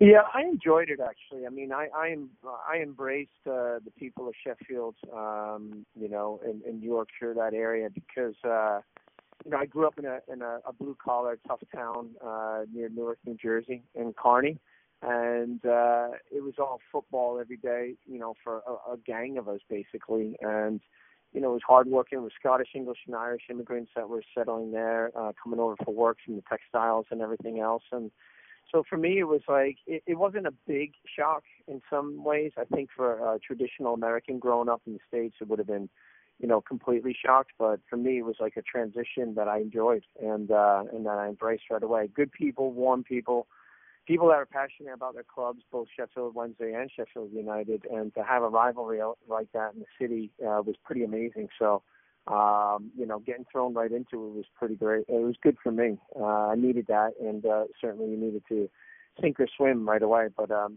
I'm glad I didn't sink. mm. Those three years at Wednesday, a lot happened. It was quite eventful. Very underrated team, I thought as well. Of course, you won the League Cup during that time. I mean, what was that like? You were the first American to play in the final as well. What what was that like? Um, winning the League Cup was amazing, actually. Um, I think the most, uh, you know, hard to understand uh, process in that is, is that it came in seven months of me being a professional, and uh, you know, quite often I have conversations, whether it be with like a Roland Nilsson or Chris Waddle and Nigel Pearson. You know, we would all be talking about how long it takes some professionals to ever get to Wembley. You know, throughout the career, and some don't. And so for me, um, you know, getting a contract, number one, uh, scoring a, goal of the year against Derby County on the way to the Cup, and then and then beating Manchester United in, in seven months, you know, of of being a pro is pretty amazing. Uh, and it's difficult to process, I think, to, to to take it all in. It really starts to hit you, you know, uh, throughout the years uh, and what you were able to do. And, and I was only able to do that with great management and, and great players around me because it was a fantastic team, as you say, and a very underrated team. I think Ron Atkinson uh, and his staff had a vision of what they wanted to do, um, how they wanted to, in some ways, uh, you know, kind of rebuild Sheffield Wednesday and get it back up to the top. And with the experience that he had previously at Manchester United, obviously going up against his former club, um, we had a lot of insights to you know how they would play, and so matching up against them was tremendous. An, an honor for me to actually be in hallowed Wembley Stadium um, and to actually walk up the steps and receive a winner's medal. Um, something that I'll never ever forget. Mm, you mentioned Big Ron. He's obviously a massive character of the time. What was he like to play under as a manager? Uh, I think he was great because he he was a he was a realist and uh, he would treat everybody the same. Um, he had a great banter about him and great character, as you said. His personality was bigger than life, but at the same time, there was this uh, deep personal connection that he had with his players, and uh, he was a great man manager. He was a great motivator, and uh, from that perspective, for me, it was incredibly important to have a coach like that, somebody that did want to reach out and push me and, and nudge me at times, and then you know, know when to, you know, when I was down or if, if uh, you know, if I wasn't in the side at a particular time, um, put my his arm around me and get me going. You know, a little tough love at times. So for me, I thought he was a great manager. I mean, fantastic. Mm. You were not only were the first American to score in the League Cup, you're the first American to play in the Premier League, and only the second to score in a Cup final. I mean, do those accolades do they mean something? Is that a big deal to to you? Oh, it's a massive deal. I mean, I think you know, as again, you can't take for granted the opportunities that present themselves to you, and uh, you know, you know, thankfully, again, you know, with the great players around me, I was able to to put myself in good positions, and you know, scoring against Arsenal in the League Cup final in '93 was a tremendous, you know, uh, achievement on a personal standpoint, but from a collective, it was disappointing because we wanted to win it. We wanted to lift the cup. Mm. Neither, whether whether it was the FA Cup or the League Cup final, one of those uh, titles we wanted to lift. Uh, so, I mean, we had a lot of experiences, even playing against Sheffield United in the semifinal at Wembley Stadium, where the whole city was basically a ghost town and everybody was down at Wembley, was tremendous. But you always want to win those those occasions. That's what we compete for. Um, but yeah, it was great scoring the goal. I mean, to put a goal um, in the 11th minute against Arsenal, one of the, the, the famous clubs of English, you know, history. Uh, David Seaman and goal. I mean, uh, you can't write those scripts. Mm, you had you spent time at Derby as well. What were your memories uh, of playing at Derby County? Yeah, Derby County, fantastic club. I think in the transition stage there, and Lionel Pickering being the the uh, owner, he wanted to galvanize the, the group and a, a younger group, um, as to say. I was one of the more experienced players when I went from Sheffield Wednesday to to Derby, so it was a it was a different setup. It was a different atmosphere at that time, and uh, they were looking to push obviously to get into the Premiership. And uh, you know, we came very close by losing to Leicester City in the in the in the playoff final, uh, where we dominated the game um, handedly, and uh, just didn't finish our chances. You know, and so for me, it was a great, great time. Paul Williams, Paul Kitson, Tommy Johnson, um, you know, Marco Gabbiadini, some great players that were uh, Mark Pembridge, quality, quality players.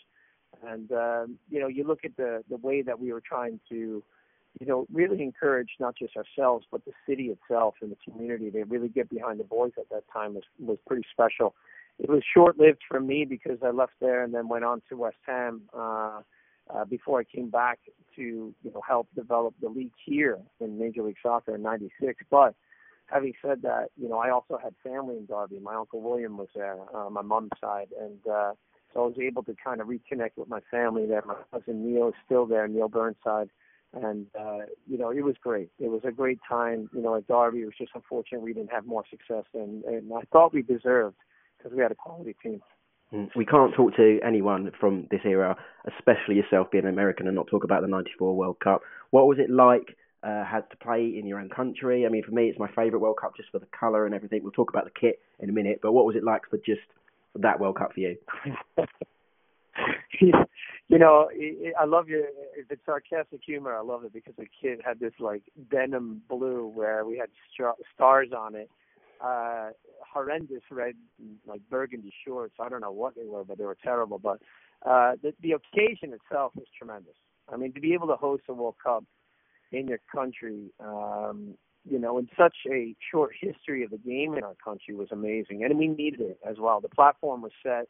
I think that we had done enough uh, qualifying the 90 and uh, you know really an eye opener for a lot of uh, fans in our country uh, to really kind of latch onto us and support us in the 94 and hosting the games here. But, you know, you also know the U.S., uh, the demographics are, are, are incredible. And when you think about the melting pot that's here, um, people from all over the world uh, settle in the U.S. Uh, for the American dream, as they say. And uh, they they came out in the numbers. I mean, it was the most populated World Cup, I think, still to date um, ticket sales, everything. Uh, it was a great, great. It was a huge World Cup festival, you know, throughout.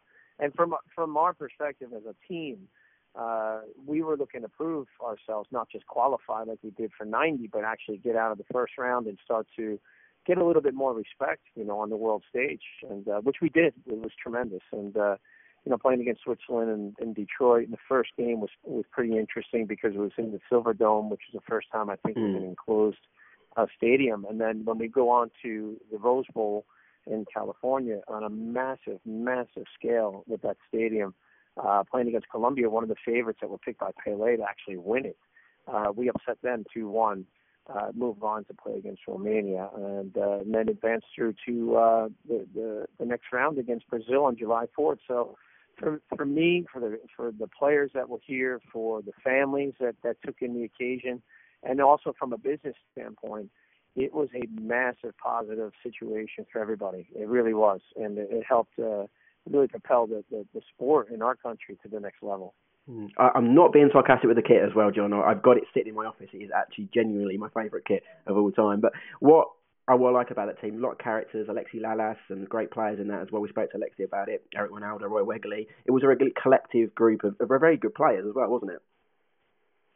Yeah, it was a great, great group of players, and I think it was a it was a players that were a, a team that was full of individual specialists, um, uh, if you will, and it, it had, you know, the makings of of coming together, the chemistry, and if you can pull that chemistry together, it was it was pretty special, and uh, we we showed that, you know, throughout the World Cup on numerous occasions, and uh, yeah, some quality quality players.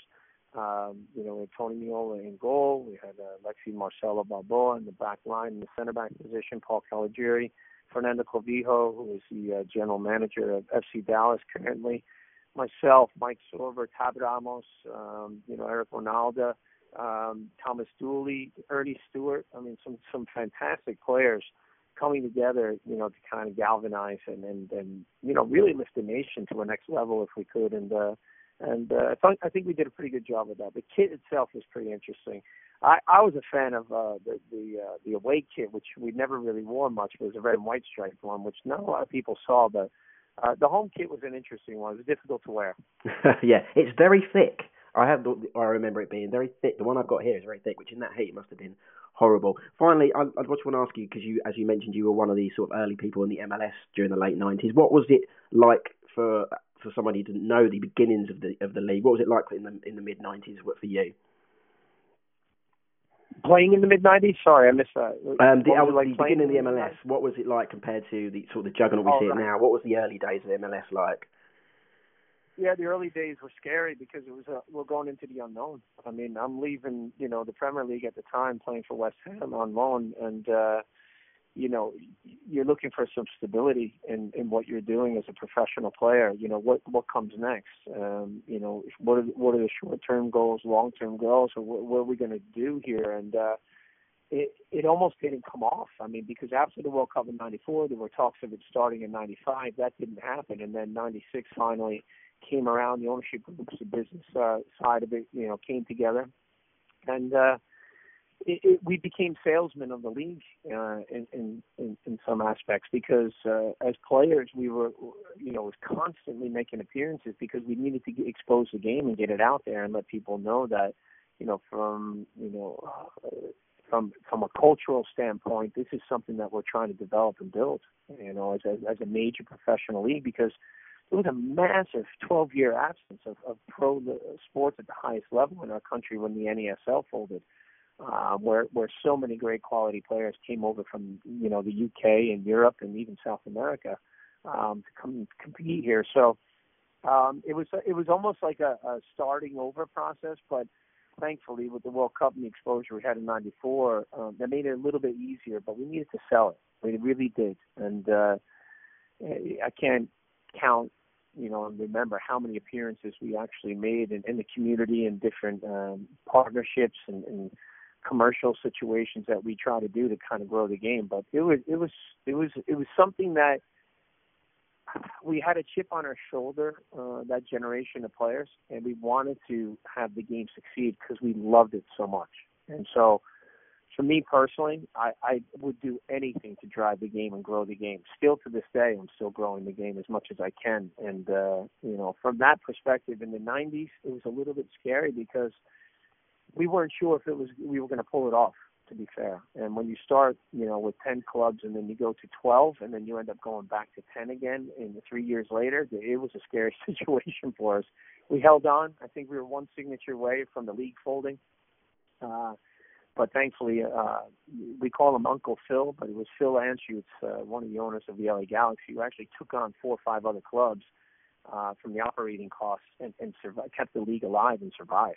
And so, you know, it was it was a hard task, but it was something I would never ever give up. It was fantastic. Brilliant. And the rest of the day is history, and you see it what it's like now. Well, thank you very much for talking to us, John. That was a really interesting insight into to the 90s with you. Thank you very much. My pleasure. Great to be on. Uh, love the show, and anytime you guys need me, give me give me a shout. We'll do. Thanks a lot. All right. Thanks. Bye. Cheers, John. Welcome back. That was great stuff there from John Harkes. I, I, it is my mission to bring back the whole team of the USA 94 on this podcast at some point. It's just like Justin Lee Collins back in the day did that horrible bring back show. Um, we were talking before the break uh, about Mavericks, as I believe that's your next wish, Mr. Lambert. It is indeed, mate. Uh, Sorry, I just can't can't leave. John Harkes, lovely bloke, crap at West Ham. So anyway, I'll leave that. Yeah, he didn't talk much I'll just say it Palace again. Yeah. Yeah, I'll just say it again. Twelve absolutely nondescript appearances. Sorry, sorry about that, John. Um, anyway, uh, Mavericks. Well, I was just you, you coined it, mate. Characters, Mavericks, people who were unpredictable. I mean, the the players that spring to mind. Obviously, Matt Le Tissier, probably for me the greatest Maverick, certainly in English English football. But uh, Sasa Curcic, you know, mad as a box of frogs. Uh, you know, Winner of Chris Bosnian Big Brother. Oh God, uh, I think he was a porn star at one stage as yeah. well. Absolutely mental. Uh, people like Hristo Stoichkov, who looked like he wanted to kill you at any moment. Romario, who would he, who could basically have played football with his flip flops and still scored thirty goals a season. Now a politician. Uh, I- now a politician. uh, also, yeah, and also the you know the most um, what's the word? The most dubious accountant, certainly in terms of goals scored in the history of football as well. That's Romario for you. Yeah. What, his thousand goals Apparently, included, know, yeah. Yeah, included the ones he scored in headers and volleys and Yeah, everything. exactly. Three and in. Yeah. Um, yeah, I, I miss uh, those type of players. Everyone's too samey. It's cookie cutter, conveyor belt of players. I miss the characters. Bring them back. Yeah, it, it gets knocked out of them for me at youth level, I believe. Now I think it's like a conveyor belt, isn't it? A lot. I mean, a lot of the guys we talk to on here, former footballers, you talk about the YTS system and the lessons they learnt there. They don't do any of that. I think that builds a character as well if it's not even already in you. But just, I mean, Paul Gascoigne is the one for me, and I know he's had his demons in later life, but for the character that he was, especially in the nineties, you just. And when people ask me why do you love this decade so much, it's because of the guys you just reeled off. You don't really see that, and when you do in the modern era, they're either sort of back, you know, said not all there or not committed enough, and not seen as the right way to be or right way to perform or act as a footballer. And I think you just they're a bunch. They can be. A robots is a harsh term, but a bit like robots, and it's it's it's sad because the nineties had them all, didn't it, Joel? Yeah, I mean everybody's just so super media trained, and Yeah, everybody's completely. so scared of everybody's so scared of buggering up your brand or whatever, be that their own personal brand or the brand of the football club or the brand of Adidas or Nike or whatever. So yeah, that sort of maverick lunatic is is missing. We, I mean, we used to have. I mean, obviously we had Gascoigne, but uh, later on we had Karembeu, who claimed he used to see uh, flying cigars floating around in his house and was married to a supermodel. You know, I miss that sort of stuff. I like to have a good old fashioned nutter in your team. I think it's. Uh, I think I think it's it's good fun. So so basically, what we've got so we basically want an amalgam of Gascoigne, Vinny, Gascoigne and Vinnie Jones with a bit of Akinfenwa mixed in. I think we all want, don't we? If you want to call Akinfenwa fat to his face, by all means do wouldn't it. do that. I wouldn't do that. because he's a big lad. Trust me, Yeah. eats a lot of chicken. Apparently, what he told me. Okay, so yeah, like you say, we've got a, we're building our own team of '90s. We wish we were there now, aren't we? But Joe, what is your penultimate wish uh, this Christmas? I'm going to go for um, it, it, seeing as we're talking about characters and cheeky people, and uh, this fella's a little bit uh, got a little, just a little bit more character than the guy that's in the job now. Both with Middlesbrough connections, of course. I want Terry Venables back as England man. Oh, that was nearly one of mine. Go on.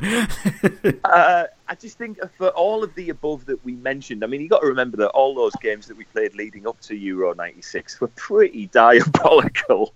But there was something within Venables, and I think it's something that the FA have sort of uh, strove to avoid now.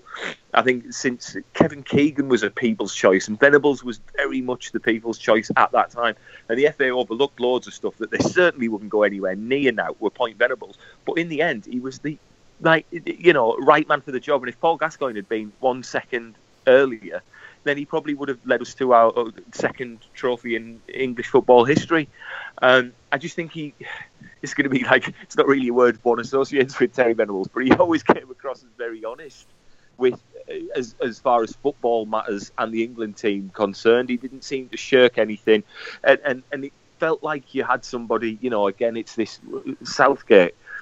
I was at uh, the one show, bizarrely enough, representing Middlesbrough in the FA Cup draw at the beginning of the year, and Southgate was there and he was doing a little interview, but you could see him looking off camera to see if he was allowed to say certain things or how he should choose his words. And I know that's part of your media training and all the rest of it, but there's a part of it that just comes across as completely disengaged, dishonest, and uh, you know robotic. And uh, I don't think that's anything you could throw at Terry Venables. Really, I thought he was. It was sad when he went, and obviously it, we, we've hardly covered ourselves in glory since then. And I, I always kind of wonder how it would have been, what he would have done with players like Beckham, who were part, you know, all that golden generation that Mm. came in next, Beckham and the Nevilles and everybody. I think Neville was already playing, but um, yeah, I, I think you know it was ropey leading up to Euro '96, you know, and we weren't scoring. Shearer hadn't scored an 11 goals or whatever it was, and everybody was saying it was the Christmas tree uh, formation, which is very apt for when we're recording this. yeah. Uh, but yeah, Terry Venables or, or somebody of that ilk back as an England manager, even just for a game, I'd be quite happy with hmm. that. I, I seem to think Terry Venables, whenever you hear players interviewed, former players, and they ask about managers and who was the best and most well tactic, you know, tactical manager, Terry Venables always comes up. I think he was possibly ahead of his time. I mean, you look at the Christmas tree formation; that was very new. I think he would have gone into the next decade, and someone like him now would really, really do well as England manager. What do you reckon, Sid?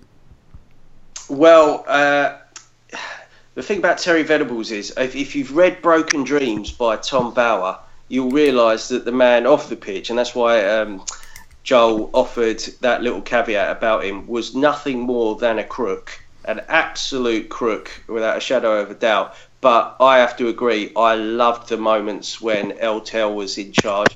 I loved, I, I just loved seeing. It. I could look at pictures of him coaching. Um, everyone made a big fuss about seeing Guardiola coach uh, Raheem Sterling, didn't they? And it was really good footage. But watching people like Venables on the training ground and watching players listen to him, and that links to what my final wish would be. So I'll, I'll sort of cut it short in a moment.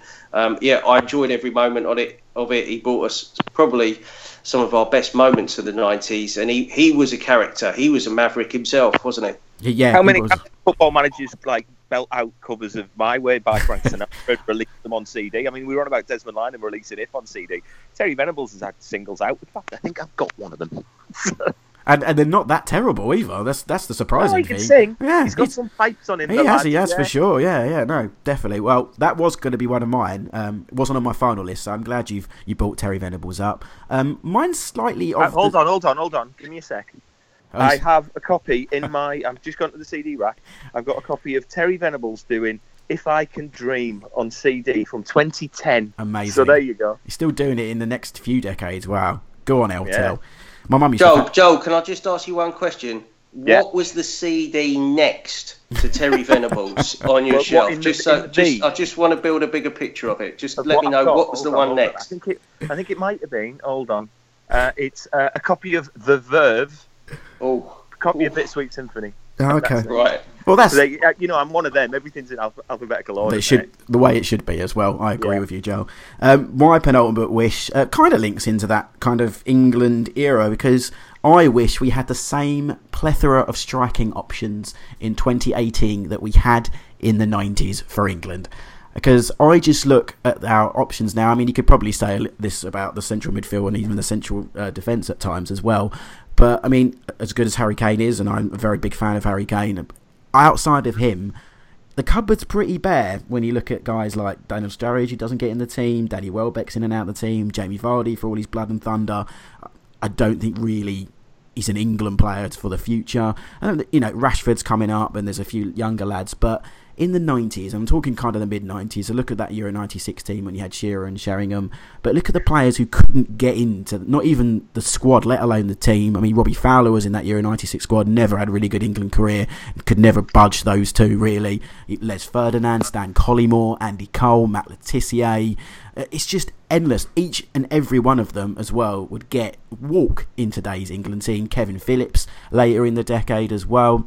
The striking options in the 1990s were absolutely frightening, I think. And I think if we could turn back the clock and somehow get those guys in here, we'd win the bloody World Cup next year because I think some of those strikers never really got enough chances for England. Ian Wright, of course, I didn't mention there as well. So, yeah, for me, I want more of the England strikers from the 90s in 2018. How does that sound, guys? Stanley Victor for me. Yeah, exactly. Yeah, That was absolutely. Yeah, I, Absolutely. I was going to say exactly the same thing. Barely got a kick of a ball in an England shirt. Sta Stanley Collymore, unbelievable. Yeah, I was at his debut. He was the Umbro Cup. You talk about uh, Terry Venables' dire build-up to Euro '96. That tournament was pretty dire, apart from the Sweden game and Ronaldo's brief performance and Lasso's goal. Actually, okay, more eventful than that. But English performances were pretty bad, especially that opening game against Japan. But yeah, those that's what I do. I want to see some of those strikers. Is that got, was the, this is the Umbro Cup, the Juninho goal as well. Yeah, it is of well, course. We'll get to him. Oh, of course. And it was that Darren Anderton goal as well. It hit both posts and went in. Oh yes, that's very satisfying. Yeah. That, that always reminds me of. Do you, do you know? And this is going back into the seventies, but uh, Johan Cruyff said once that when he, uh, well, if if Ajax were winning four 0 and he thought the crowd were getting a bit bored, he tried to hit the bar on purpose or the post, so it would wake the crowd up and get them excited again, so they wanted to see another goal. That's a different. That's a different level that- of genius. That is. Yeah, that that Anderton, that, that Darren Anderton thing, it, it's, it's very satisfying when it hits. It goes chunk chunk in. You're like, yeah, that's good. You remember those sorts of things. I think Les Ferdinand did that, not quite as dramatic as a shot, but I think it was at St James's Park in a great QPR win up there in the mid '90s. We were in an all red kit, it hit both posts and went in. Great game. I think. Isn't there, a, isn't there a QPR one where it gets stuck in the stanchion? Uh, I remember the Gordon Strachan one. I'm not sure about the QPR one. There's a Gordon Strachan one that used to be on the grandstand boom music. um, final wishes then. Um, Sid, you alluded to something that was in the realms of what you were talking about. So, what is your final Christmas wish? Well, this is going to be a controversial one for Joel, so he might he might want to cover his ears or go and put you know Bittersweet Symphony back on. um, I'm I wish that Sir Bobby Robson was still Newcastle manager because I watched the other day. I, I, don't know how I found it. I came across it. I watched a documentary from I think it was 2002 where Gary Lineker spent a day with Bobby Robson at Newcastle and it was it nearly brought a tear to my eye. I know how I got it actually because before that I watched 2007 Bobby Robson getting Sports Personality of the Year Lifetime yeah, yeah. Achievement Award, and I defy anyone, anyone to watch that and not get a lump in your throat because it is incredible. The ovation he gets, the humility the man shows, the dignity, and for me, if we take England aside, because obviously Italia 90 was amazing, but when Bobby Robson came back to Newcastle, he restored some much needed dignity to that club. Uh, he brought stability. Um, he, they won 8 0 on his debut against Sheffield Wednesday. Alan Shearer got five, which I know is all painful listening for Joel. But I think that you look you look at where Newcastle have been since they sacked Robson. He should never have been sacked. It was a disgraceful decision, really. To replace him with Graham Souness as well was equally appalling. Um, he he was just such a class human being, a wonderful human being, and uh, a wonderful character, such a warm heart.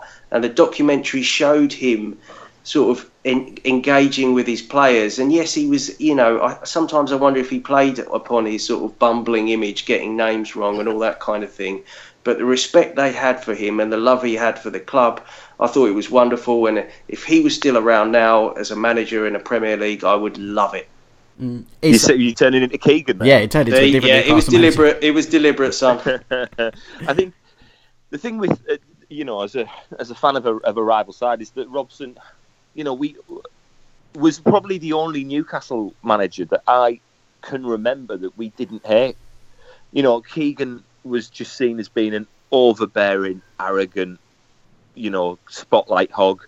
I think we didn't mind Souness because he played for us, but you know, you look down some of that list of managers that they had down the years, Pardew and that. It's sort of quite a lot of people that we quite enjoyed hating. But Bobby Robson, I think, you know, I, I think you'd struggle to find somebody that hated him in Sunderland. To be honest with you, I think it, it's that sort of the legacy, everything that he brought to the game, the fact that uh, you know that, that, some of the teams he managed, you, you know, you don't you don't go you don't manage Barcelona by accident you know, it's uh, just remarkable. You know, I, I, it's it's one of them. Just a, another wonderful character, sadly missed from our game. I think. Hmm. You look at his Newcastle record as well. Going there, they were fourth, third, and fifth. I mean, it's the kill for that, and it's not that long ago. I know, you know, we we're the time thing always makes us think it was yesterday, even the 90s, but it wasn't that long ago, and clearly Newcastle haven't been in a better state since. And I think you're right there, Sid. Getting rid of him way too early after a poor start to, to the last season he was in charge was kind of the, the beginning of what Newcastle have been through over the last sort of two decades. But yeah, I, I mean, I echo the sentiments of both of you. I mean, he he's kind of Uncle Bobby, isn't he? He's what we I came into football. He was England manager. He was this authority figure. I didn't even know about all the accusations he had as well. Uh, that was later in life that I learned that uh, he had going into the uh, England Italia 90 and the stuff he suffered somewhat in the 80s. But yeah, I mean, like you say, Barcelona, Porto, PSV, Sporting Lisbon. He was he was an excellent manager, an excellent man, and the bumbling thing just added to his character. And yeah, sadly missed. Um, kind of wish we ended on that one, but I think we're going to end on a certain Brazilian with Joe. So I'll do my final uh, wish, which is quite niche because I, it's a world that I work in now. Um, and it's just something I was quite obsessed with as a kid uh, within the football industry, and, and that's magazines. And I just wish there were better football magazines for adults out now than there is. I mean, I know it's a kind of dying art form because of the internet and, and uh, social media, but I'm talking titles like Total Football, Goal, and 90 Minutes. Uh, 90 Minutes, especially, one of my, my favourite reads. Uh, we talked in detail about that with Paul Hawksbee, who launched it, who now of Talksport fame in one of our previous pods. Go back into the, the archive and listen to it, as they say just there was much more to read for me. I mean, I'm all for tablets and living in 2018 because I don't want to sound like three wise men having a moan about the good old days. But the quality, the mag- having a physical magazine and the quality of the product in it, not only just from uh, sort of factual base for him, but the humour, especially in these uh, total football 90 minutes. 90 minutes sprang to mind particularly because I was thinking of Christmas as well. Every Christmas they should do this calendar that was illustrated. Um, I used to always have it, and some of the jokes probably went over my head because I was probably slightly young in a couple of years that I was buying it. But it did things like, like put them into soap characters or possibly. Um, pop stars as well. I kind of remember an E17 picture that they had uh, Julian Dicks part of it with Tony Mortimer and Brian Harvey next to him, and there was another one, Bobby Robson as part of EastEnders. I think he was sitting next to Pat Butcher and things like that. It was just that kind of sort of humour that you don't see in today's game because you might upset someone. Um, and footballers did things for magazines that they wouldn't want to do now. Going back again to what we were saying about being the brand and what agents let them do and being the sort of conveyor belt of footballers. So yeah, I just wish football magazines were for adults, because for kids they're brilliant. Go and buy Kick magazine for your kid for Christmas.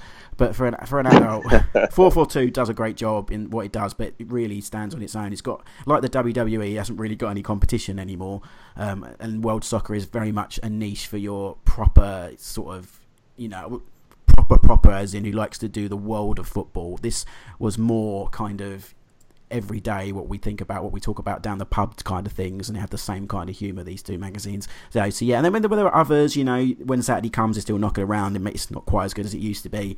Um, and there was a few magazines that came and went as well in that decade. But yeah, for me, uh, I don't know about you guys and, and your magazine traits of that decade, but 90 minutes total football, bring them back.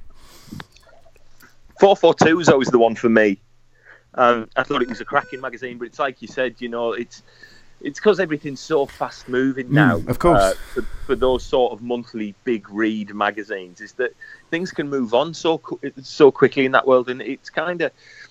Four four two. I think they sort of tagged themselves as the grown-up football magazine originally. I think the first issue had Venables on it the cover, did, actually, yeah. a really cool black and white picture of Terry Venables, and a sort of five or six page interview that was sort of you know, I think we were just coming out of that era where, you know, you were if you were a football fan, you were kind of one step above a troglodyte, really.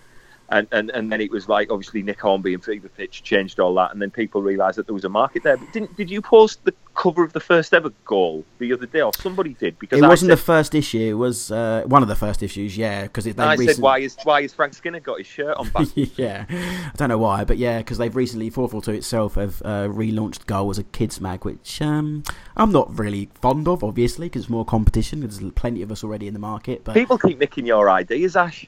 Basically, yeah, and have more money to do them than I do. Yeah, exactly. Ah. Sid, how about you? Do you? What were your reading pleasures of the 90s?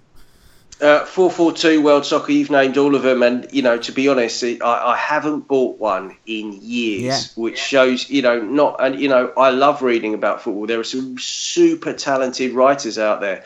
You know, Matthew Christ, who's been on here plenty of times. I can read Matthew Christ all day long, and and you know, really many other good ones, but they're they're not in print really, Um, and they're certainly not in a publication which makes me want to part with 395 or you know for, to see what else is in there. It's a it's a real sad demise for me, um, symbolic of where we are, you know, as a society with regards to printed publications. Yeah, it's a big loss. I won't say any more on it because I know Joel's itching to finish on a high, isn't he? He is. I'll, the only thing I will say is look, uh, check out Mundial magazine. That's a great read. Very good, Yeah. actually. Yep, yep. I would, I will say that the production values of Mu- Mundial, the illustration, yeah, very, very, very good. Props to those guys. He's been on the podcast before. Great magazine. Go on then, finish us, Joe. We couldn't do a podcast without mentioning a certain Brazilian. I'm sure you're going to finish us off with. Yeah, I want Juninho back. Simple Um, as. Well, we've never.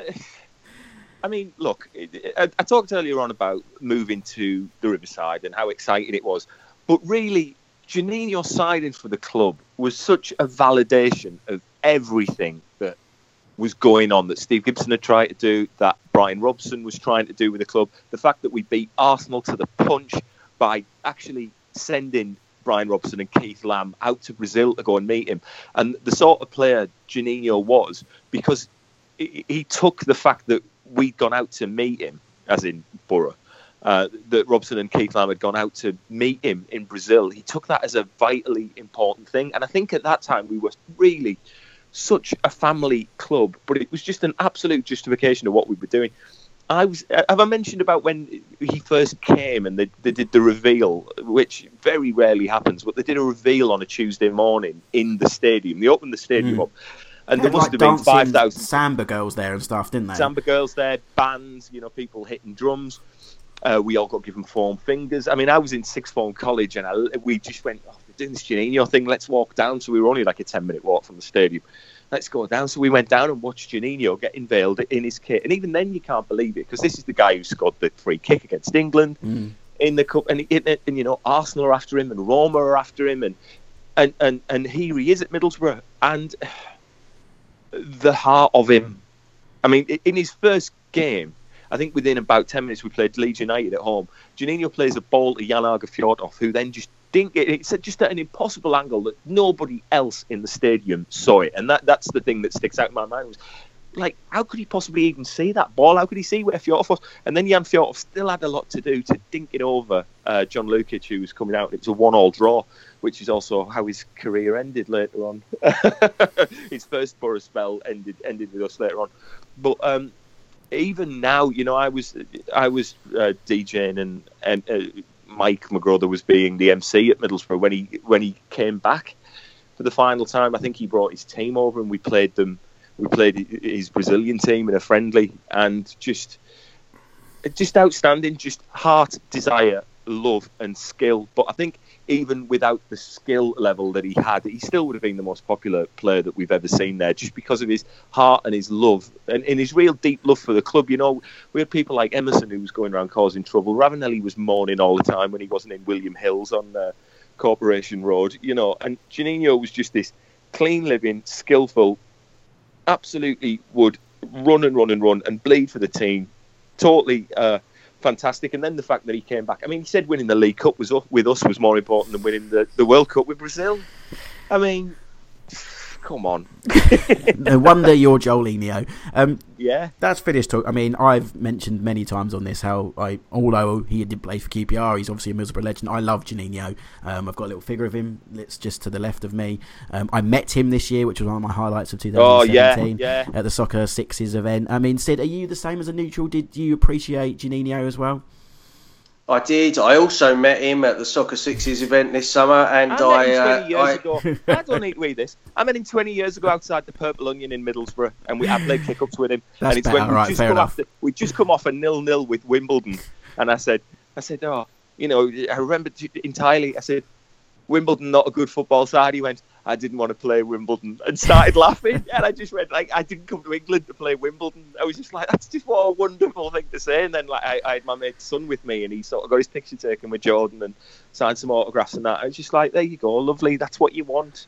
Ever the professional, smiling, working hard, and just utterly skillful. And wasn't afraid. Obviously, there's the, the famous Philippe Albert picture where he sort of Yes. giving him a wagging his finger at him, which is mm. just a hilarious picture, but just wonderful and just uh, bizarrely just bled Middlesbrough. It's so it's such a peculiar story that it that it ever happened. But obviously Robson had his eye on him, and the fact is they they put the personal touch on it, and for a player like him and for the character of the lad he is, it meant an awful lot, and it meant more than Arsenal or Roma or whoever else was apparently in for him Was he? like he's not doing it and just thinking, oh, he'll sign for us because we're Arsenal, because we're Roma. No, he came to Boro because he wanted the personal touch, and and that says a lot about him as a character um, to me. And just you know, when he came back the second and third time, it, you know, he, he had lost a bit, but he was it was still Juninho, and everybody just willing him to do well.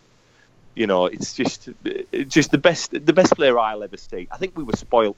I think we were really, really, really spoilt with Juninho at Middlesbrough. Um, I don't know about you, Sid, but I wish there was a player like that. I can't even put. A, I mean, we've had some great players and some great love for players at QPR, but the love that you can hear in Joel's voice. Do you ever have that for West Ham players? Is there somebody? uh, probably only TC. Yeah. Yeah, Tony Tony Cottee. When Tony Cottee came back, um, he saved us from relegation. I think it was 94, 95. It was, he was he was my hero in the late 80s. You know, I think I had a tear in my eye when he went to Everton. Uh, when he came back, it was just a it was a wonderful, wonderful moment, and he scored lots of goals. And then I remember being equally heartbroken when Redknapp decided to get rid of him. And then two years later, he was the top English scorer in the Premier League with Leicester City. But um, yeah, I met I met TC at a book signing in Tesco's in Leytonstone about four this gets years more ago. glamorous. yeah, yeah. I, I met him in there, and he was a cracking bloke. Um, so nice, so genuine. And uh, they say don't meet your heroes, but uh, that was one occasion where it paid off because he was a he was a wonderful fella.